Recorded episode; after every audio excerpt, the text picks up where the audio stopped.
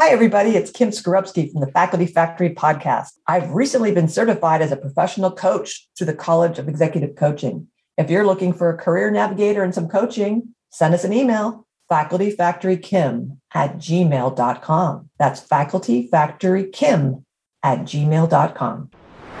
Hello, and welcome back to the Faculty Factory podcast. Today's episode is a best of featuring conversations we've had on this podcast discussing coaching. Today's episode features interviews with Dr. Rachel Bishop and Dr. Elaine Schulte.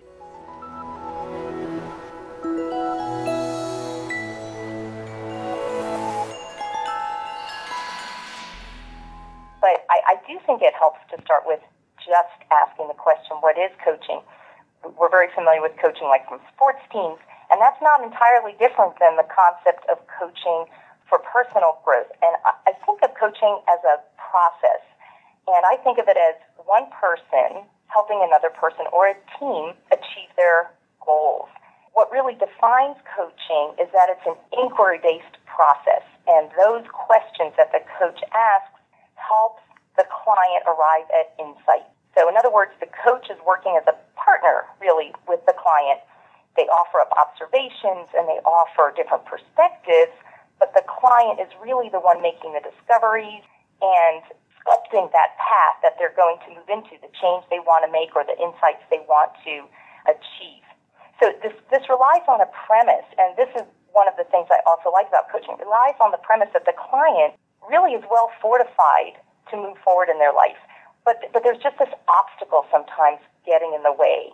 They see where they want to be. It's like they can see over that stream to the other side, but they're just not sure how to get there. And that's that's a simple analogy, but I think it holds true for a lot of coaching. And the coach is able to help the client figure out how they're going to get over that stream to the other side. So it's it's certainly a judgment-free zone. Many of us are in medicine and we understand the sacred, intimate space when you're sitting with a patient. There's no judgment, there's full confidentiality, and you are really there serving your patient. It's not so different than that, but the goal is that you're there serving your client towards achieving whatever it is that they're after. You know, and it can be a small thing, Kim. It can be I just want to change a health habit. I want to start a new routine. I want to change a pattern of how I'm living my life. Or it can be global rethinking. I'm at a place in my life where this was what I wanted 20 years ago and I gunned for it and I got it. Now it's not as exciting as I thought it would be, or I've grown and matured, and I'm just ready for a new challenge and new learning. And gosh, how, how do I make that shift? What do I even want? I don't quite know what I want, but I know I mm. want something different. And just diving in and exploring that. And you know, I'll share what we're doing at Montefiore now using these coaching skills. I created a different type of program, one that the team in the department really wanted. They wanted formal mentorship, and I said, "That's great. We're going to introduce coaching skills into this model because I know that they're effective, and I want this program to sustain." So we created a what we call a peer mentoring uh, peer mentoring groups. And in our groups, it's not a one on one, it's three junior people, a coach, and a mentor. And they've all been trained to use these coaching skills. And they, they meet typically once every four to six weeks. And every mentee gets a turn talking about one of their short term goals. And the groups are constructed based on area of interest. So a, a, typical group might be they might be a bunch of researchers, or they're they're trying to get a publication out, or they're trying to write grants. They don't know one another to start. And I can tell you from this program's gone on now for almost two years, some of our groups, they use, they use these skills without even thinking. And they also report, particularly the junior people, are so excited to start mentoring. They didn't think they had the abilities to do this. They're excited to work with colleagues they don't know.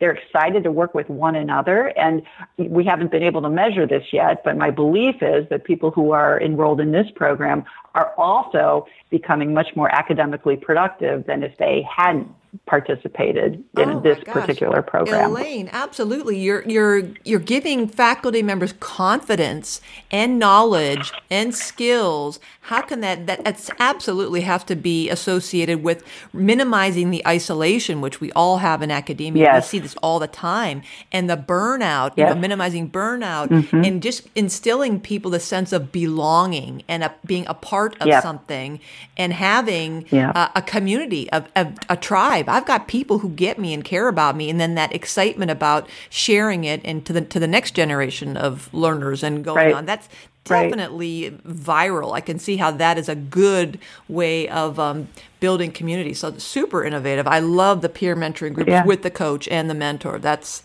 Yeah, Incredibly yeah, yeah. It's it's it's it's so much fun. It's so much fun to watch these junior folks really kind of thrive and um, learn to rely on each other. You know, some of these groups that have been going on for a while, you know, I just sit back and watch it happen. My my job as the coach in the group is to make sure that nobody asks a close-ended question or uses some you know language that I would prefer that they don't use. But they're you know they're pretty much on cruise control. Now tell me how, how coaching differs from mentoring. What's the difference between a mentor and a coach? Yeah, well, that is a great question. I would start by saying there are a lot of similarities. So the goal of the mentor is to see their mentee succeed. And that is the same goal as, as the coach. But the, the difference is when the coach and the client sit together, they have created kind of a contract, like this is our goal, and been quite specific about it. And there's a deliberate wish for some kind of shift or change that you bring to that coaching engagement. With mentoring, I see that more as, as a developmental assistance. In other words, I'm a junior faculty person and I am going to, this is like the fertilizer. These people are going to help me grow into this rich role that I have all these skills that I can bring into. But I might not be coming to the mentor with, there's this friction I have and I want to resolve it. I'm instead coming to the mentor with, here I am, I'm ready to go. can you help make sure I'm on the right track? you know, the two things that are so cool about teaching physicians these skills is that they can use these skills in multiple multiple ways. They can use them at work, they can use them at home. And we've actually tailored some of our programming to like very specific skills. So you can use a coach approach to feedback. You can use a coach approach to quality improvement. You can use a coach approach to mentorship. You can use a coach approach to leadership. Can you imagine that? And you know, and, and and the nuance there is that leaders can't always use coaching skills. Sometimes they just have to lead. It's like people, you know, I'm a pediatrician and people always say, "Oh, you must use these kids, you know, skills with your kids all the time." And I said, "You know what? I do, but sometimes you just have to be a parent and tell them what to do." Um, we we use uh, coach approach to the annual review.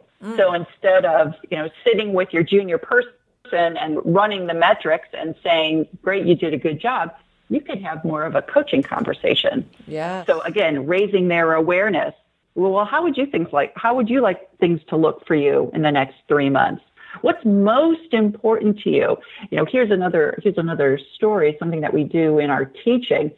Uh, we spend a lot of time in a coaching conversation focusing on the individual's goals, motivations, and values. So often, you know, we say, "What's your goal? Okay, how are you going to do it? What are you going to get there? How are you going to get there? And what do you need?" Versus, "What do you think about your goal?" Well, like, what what's really important about that goal? Yeah. What else is really important about that goal? Yeah. What motivates you to go after Yeah. that goal? Yeah. And get people really to sit in there for a long time because sometimes that's really uncomfortable for people. Yeah, and how have your goals changed love- over time? And they, you Right. know, you started Right. off here. We talked about that last year. You don't necessarily need to be married to that anymore. Can you envision a scenario where your goals may change, or how has the economic climate, or the the leadership Mm. climate, or whatever you know changed, or um, you know led you to maybe some different kind of a thing? So yeah, all those Right. exploration questions versus all right, time for my annual review. Let's march in, march out, and not waste anybody's time, but. I love Right. how you're taking this concept of a coach approach to change a culture is what you've done. You've just made that Yeah, part of the yeah. expectation that this is how we engage with each other. you know, say there's a faculty member who is maybe mid-career, has a great clinical practice going on, a research uh, branch of their work, and they've been offered, um, maybe they've been offered a committee position, leading a committee in an area they're particularly interested in. You're, you're in faculty development. Maybe it's the um, curriculum committee and they really love teaching and want to do more of it, but their plate is totally full. So they're sitting there thinking, do I want to take this on? I, I just see that I'm almost I'm almost at burnout with what I'm doing, but this is really interesting to me. You know, how am I going to resolve this? So so what coaching is not is just asking advice. So if they're just asking their, their friend, colleague, loved one, hey, this is what's been offered to me. What do you think? And that person says back, oh, your plate's full, you shouldn't take it, or yeah, you've always wanted to, go for it. You know, that's called advice. But it's quite different. That is not coaching. Coaching might, a coach might respond by starting with, you know, well, what about this committee position on the curriculum committee? What about that appeals to you? Mm. What's drawing you in?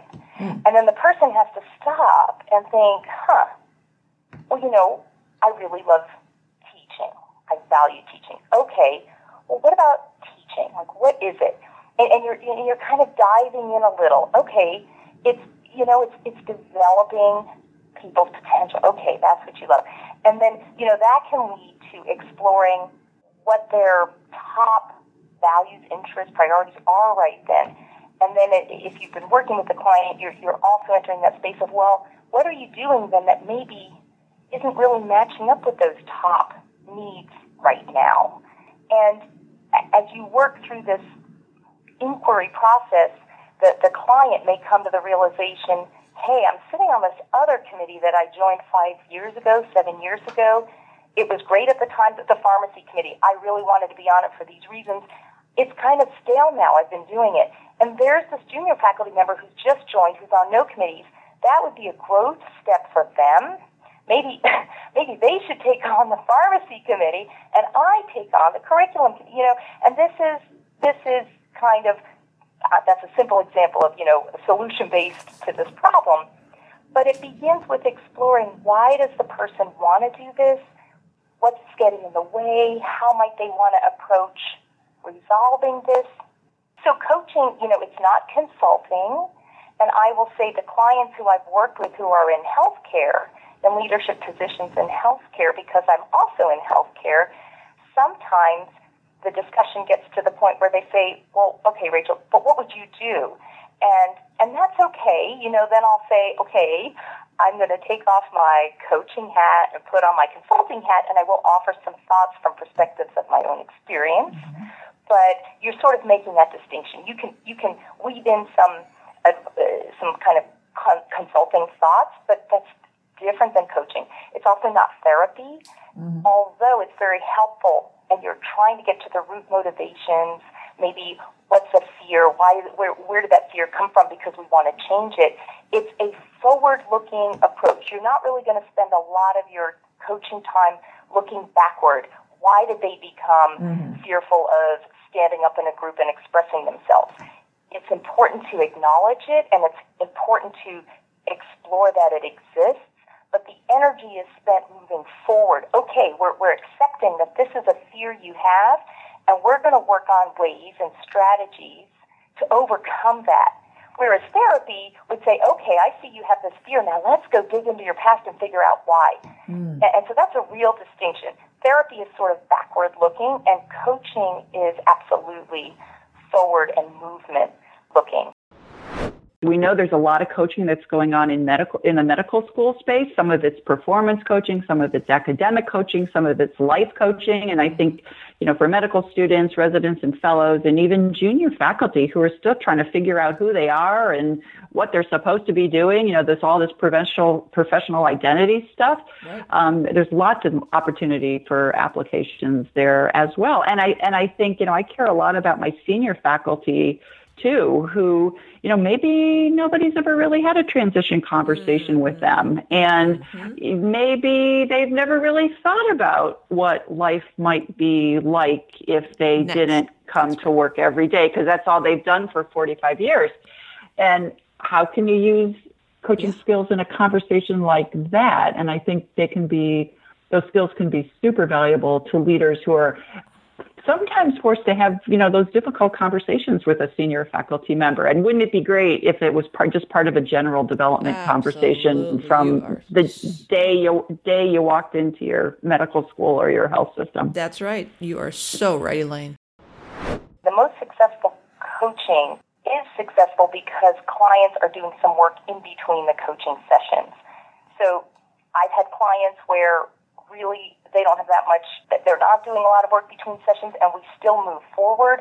But the ones who I think make the biggest change, and when you hear the word transformation, that's happening because they really invested time and made commitments after coaching session one, things they're going to do between coaching session one and two, and so on. So the work you do at home and in between, and the things you try on, and the exercises that you're willing to engage with, that helps you move where you want to go. So if that project is, I'm stuck. I don't really know what I want, but I know I'm not getting that much joy and satisfaction anymore in what I'm doing, then we would begin by sort of clearing off the space, just, just making a big wide open space and, and beginning to explore, well, what excites you?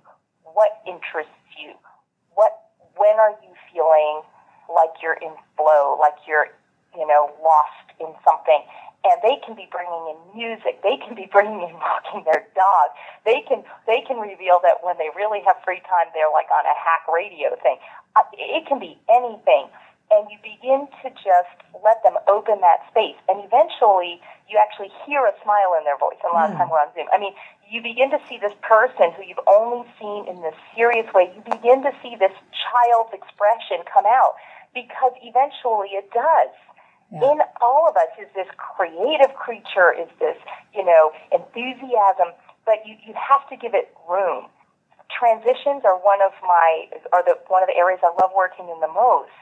And you don't always know where you want to go. You just know you want to go somewhere. Yes. Oh, Dr. Bishop, I love that. Hi, everybody. It's Kim Skarupski. I've recently been certified as a professional coach through the College of Executive Coaching. If you're looking for a career navigator and some coaching, send us an email facultyfactorykim at gmail.com. That's facultyfactorykim at gmail.com.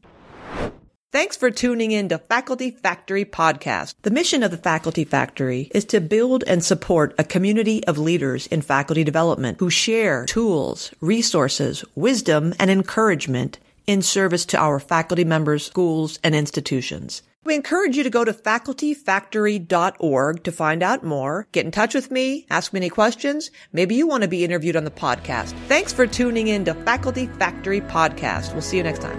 The Faculty Factory podcast and website is sponsored by the Johns Hopkins University School of Medicine Office of Faculty. For more information, visit facultyfactory.org.